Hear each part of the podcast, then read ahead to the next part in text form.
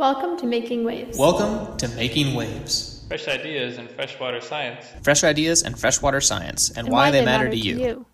Making Waves. Making Waves is brought to you. Making Waves is brought to you with support from, the Society for Freshwater Science. Welcome to the Making Waves podcast. Uh, this week, I'm joined by Dr. Amy Burgin, an associate professor at the University of Kansas in the Ecology and Evolutionary Biology and Environmental Studies departments, as well as an associate scientist at the Kansas Biological Survey. So, thanks for joining me, Amy. Happy to do so. So, the theme of this week's episode is eutrophication, and this is an issue we hear a lot about in terms of water quality and restoration and things of that sort. So, I want to first start by asking you what exactly is eutrophication? So, eutrophication is the buildup of biomass of, of usually algae or, or cyanobacteria in lake lakes is mostly how we, we refer to it as a result of excess nutrients in the environment. So it's a particularly pressing issue in highly modified landscapes that have a lot of human activity in them, as we find in the Midwestern United States. Right. So we, for example, were just at the Great Plains Limnology Conference at the University of Kansas, uh, and this is a big issue for people working in this region. Why is it so prevalent in sort of the central U.S.? I think that's in large part because states like Iowa, for example, are some of the most modified landscapes in the U.S. Something like less than, I want to say it's less than 3% of the original landscape of Iowa, which was mostly prairie and forest, remains, and most of it has been converted to human use of some kind, either urban or as a large part of it is in agriculture. And with those activities comes great modifications to the biogeochemistry.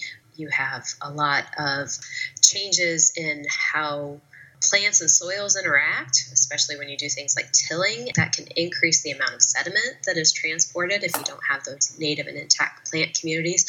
Sediment can wash off with rain events into streams and rivers and then eventually into lakes and reservoirs and build up. With that sediment comes a lot of phosphorus. We also have big modifications to the nitrogen cycle, something like 10 times as much nitrogen is applied to fields as falls from the, the kind of natural deposition um, from the air to the soil. And so that additional nitrogen in the form of fertilizer also readily runs off when we have a lot of rain events, especially extreme precipitation events. And so all of this leads to modifications in the biogeochemistry that can impact the amount of nutrients in aquatic ecosystems. You've done a lot of work lately on what you call the weather whiplash and how that's sort of making this problem worse in these agriculturally impacted watersheds. Uh, could you right. talk about what the weather whiplash is and why it's a big problem? We started working on this when the Midwestern U.S. was in an extreme drought in 2012. It was one of the most extreme droughts that we had on record. I remember driving in western Nebraska out to the Niobrara River, which is a beautiful groundwater fed river that has relatively stable hydrology. But in, in, getting out there, we had to cross the Platte River. And at that point in September of 2012, the Platte River was completely dry. And you can't look at what should be a river as an aquatic ecologist and think, well, that's that's got the fact that there's no water there. That really has to be changing things, um, not just for the food webs, but also for the transport and transformation of nutrients in the system. And so we got to thinking about how this complete drying of the Midwest in 2012 was going to impact how much nitrogen was moving into streams and rivers, and then eventually out into the Gulf of Mexico, where it's a factor in, in what we call this reoccurring issue of the, the dead zone in the mouth of the Mississippi River. And so we had talked to a program officer at NSF and said we were really interested in this as a natural experiment, in that this the modification of the landscape due to the drought was going to eventually bring a lot of nitrogen into the rivers on a scale that we could not possibly experimentally replicate and so we asked if we could have what's called a rapid grant to study this eventual mobilization of the nitrogen coming into into the streams and rivers. That was funded, and indeed the nitrogen did come into the streams and rivers in a, in a way that we couldn't have predicted when we got the funding from the rapid grant in fact the spring of 2013 was one of the wettest in history and so that extreme flip between that drought of 2012 and the extreme floods of 2013 was dubbed in the national news media as weather whiplash. And the scientists that I was working with on that group, which included Terry Loecke, Diego Riveros, Adam Ward, Steve Thomas, we kind of latched on to this idea and thought it was a really clever term. Started wondering how we might quantify that. So we looked at it as a change in the precipitation between uh, two different periods of time, as is described in the paper.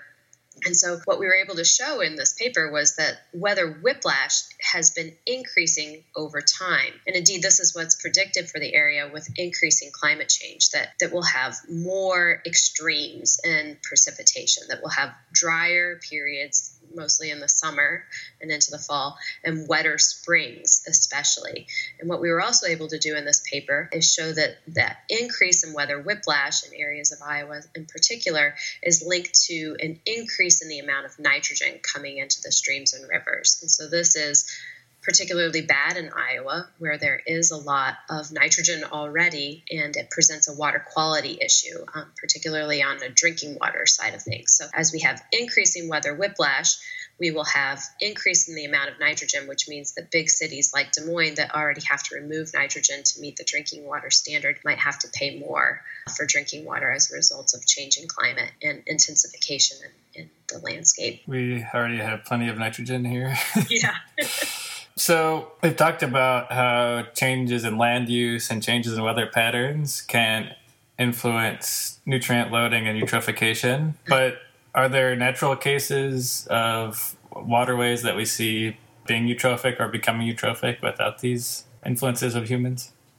Yeah, there are certainly some water bodies are more naturally eutrophic than others absent the amount of, of human modification. There are some kinds of water bodies that, you know, just by by their position in the landscape as receivers of, of nutrients are more eutrophic, but certainly the human activities have exacerbated the problem, particularly in, in areas of the Midwestern US. Change gears a little bit. As you've mentioned, the eutrophication can have a lot of negative consequences for drinking water quality, for recreation, and fisheries and things of that sort. And so it's costly and obviously something that uh, resource managers would like to mitigate or prevent. But uh, a lot of management techniques that have been used, such as adding alum or trying to reduce phosphorus loading, don't actually tend to improve water quality or restore ecosystem function in these systems.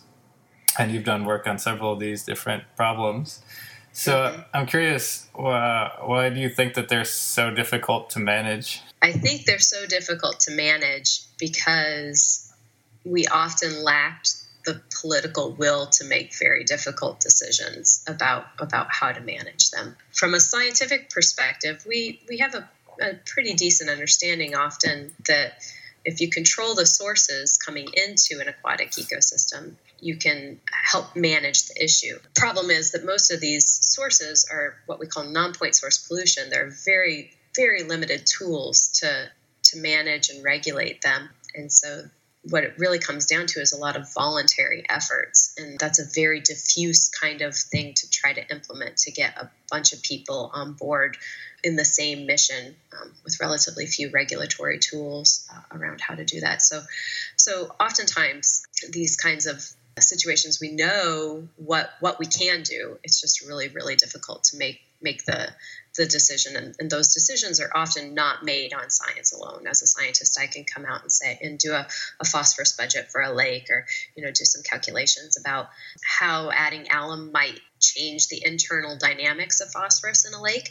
But if we know it's still coming in from the watershed anything that we do like alum that you mentioned is really a band-aid. Um, it's not addressing the root of the problem and that's that's a much stickier thing to try to solve and science is only part of that conversation. You have to pull in, pull in policy and economics and, and a lot of politics usually in those kinds of conversations.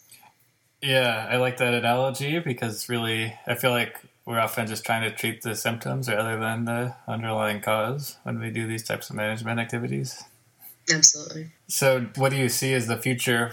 Do you think that we can tackle these issues, or is that too too broad of a question for you to answer right now? I hope so. I mean, I joke a little bit tongue in cheek that it's job security, right? Mm. Um, we're going to keep having these kinds of problems, I think, into the future. I think it's promising when we see conservation efforts that are trying to go to farmers that have multiple wins. So, Dr. Bonnie McGill, who is now postdoc in my lab, is working on a Smith Conservation Fellowship in part to try to understand this how conservation, basically whether conservation can keep up with this changing water quality that we predict with changing climate, whether we can basically implement conservation fast enough to help offset what we know will be a water quality problem with, changing climate into the future. But these are really difficult things to study too. Some of the data rightly so around conservation practices is is very kind of closely guarded with regards to who is doing what on individual pieces of land, and that can make it very difficult to study kind of at the watershed scale. So we're trying to go after it with some remote sensing and some collaborations with USGS scientists that have have um, different kinds of access to, to types of data. But also trying to understand humans as a piece of this is important too. Some of her work will focus on farmer behavior. A big piece of what we don't know is how farmers will respond to these wetter springs whether and, and drier summers, whether they'll change how much and when they apply nitrogen and how that might interact with and feed into some of the problems we see. So it's it's not just getting implementation of conservation practices at the field scale, it's also trying to understand farmer behavior and how that is going to to be affected and change as, in response to changing climate. These complex issues really need really. Uh, a sort of integrative, complex approach to solve them. I think. Yeah. Exactly. Yeah. You also do a lot of work just studying how these really eutrophic systems function. And your right. laboratory group focuses a lot on microbes in particular. Why do you think it's so important to study microbes to understand ecosystem function in these types of rivers and lakes? they're the engines that drive most of the, the transformations that we study and call biogeochemistry. They're responsible for a lot of removal processes that we're, we're trying to understand that can help mitigate some of the issues related to high nitrogen loads. They're also the receivers of all of this, right? So many hypereutrophic systems are dominated by cyanobacteria, another microbe that grows. And so understanding how they thrive in these rich systems, how they make their living and how they modify that landscape, that, that lake or that stream is, is also important because that's going to affect how humans can use it, how humans can interact with it. One of the really interesting things that you're working on now is this study of in the Kansas River. Uh, mm. What's that site called again? it's the farmland site. It's a former fertilizer plant. Yeah, so this was an, a great example of serendipity in science. And I remember when I was an REU student, I was an REU student in 2000 at what was then called the Institute of Ecosystem Studies, It's now the Cary Institute. And I did my REU at Hubbard Brook, and we had a tour of Mirror Lake by uh, Dr. Gene Likens, and it was I, I, was really young. I was a sophomore in between my sophomore and junior years, and I just remember him telling us about the role of serendipity in science and and being very befuddled by this because science seemed very logic based and you know like you move on a natural progression and so this idea that serendipity played into it was was i don't know confusing to me at first but getting back to your original question about farmland, now as a scientist, I totally see how sometimes experiments and opportunities arise that you couldn't possibly predict. So, this past about a year ago, fall, I got uh, a text from the river keeper, the Kansas river keeper, saying that the city was going to start releasing a lot of nitrogen into the Kansas River, a lot of high nitrogen water. And did I know anything about it? No, I had no idea. um, it turns out that the city of Lawrence had acquired this former fertilizer plant property that had operated for about 50 years. And they were developing it into a venture park. Uh, so they basically acquired this land for very little money and were using it because it was a piece of prime real estate between Lawrence and Kansas City.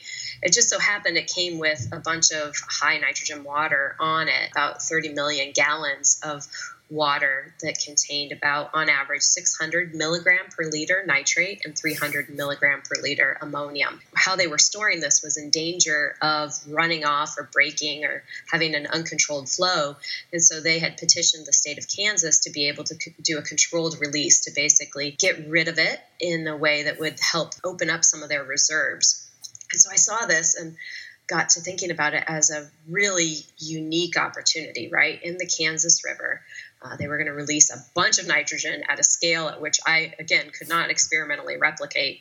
But they were also releasing unique microbial signatures into the water. These ponds that were holding the high nitrogen water had basically been enrichment cultures for high nitrogen loving bacteria for for decades. And so I collaborated and partnered with my colleague Lydia Zeglin over at K State, who's more of a microbial ecologist. And we uh, thought this just presented a really unique opportunity to study not only what happens to the nitrogen cycle, what happens to that nitrogen as it's released into a large river, but also how changing the microbial community of the river might also help understand the processing of, of that nitrogen as it moved downstream. And so, again, we went to NSF with a, a rapid proposal arguing that this was a unique event that we couldn't possibly replicate experimentally and indeed it, it was and we spent a lot of the spring and winter out doing field work when i'm not accustomed to mm. doing field work. Much of that conducted by my graduate student michelle kelly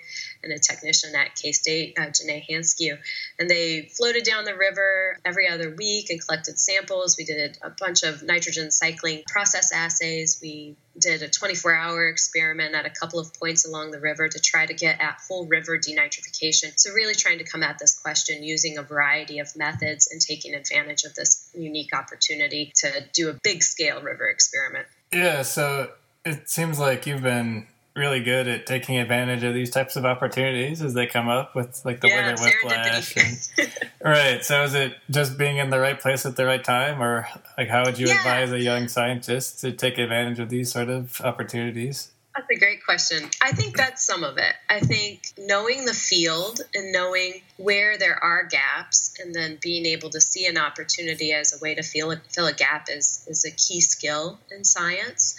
For both of these, I feel like we were able to go to NSF in part because we, we had that context for where, where the field was and how this potential event could help fill an important gap in ecosystem science. For both of them, I also felt comfortable going to a program officer and talking to them about about the idea either I did or Lydia did to get these kind of proposals rolling. And I think that's another key message for early investigators is that program officers in my impression and experience, like to talk to people about these kinds of things.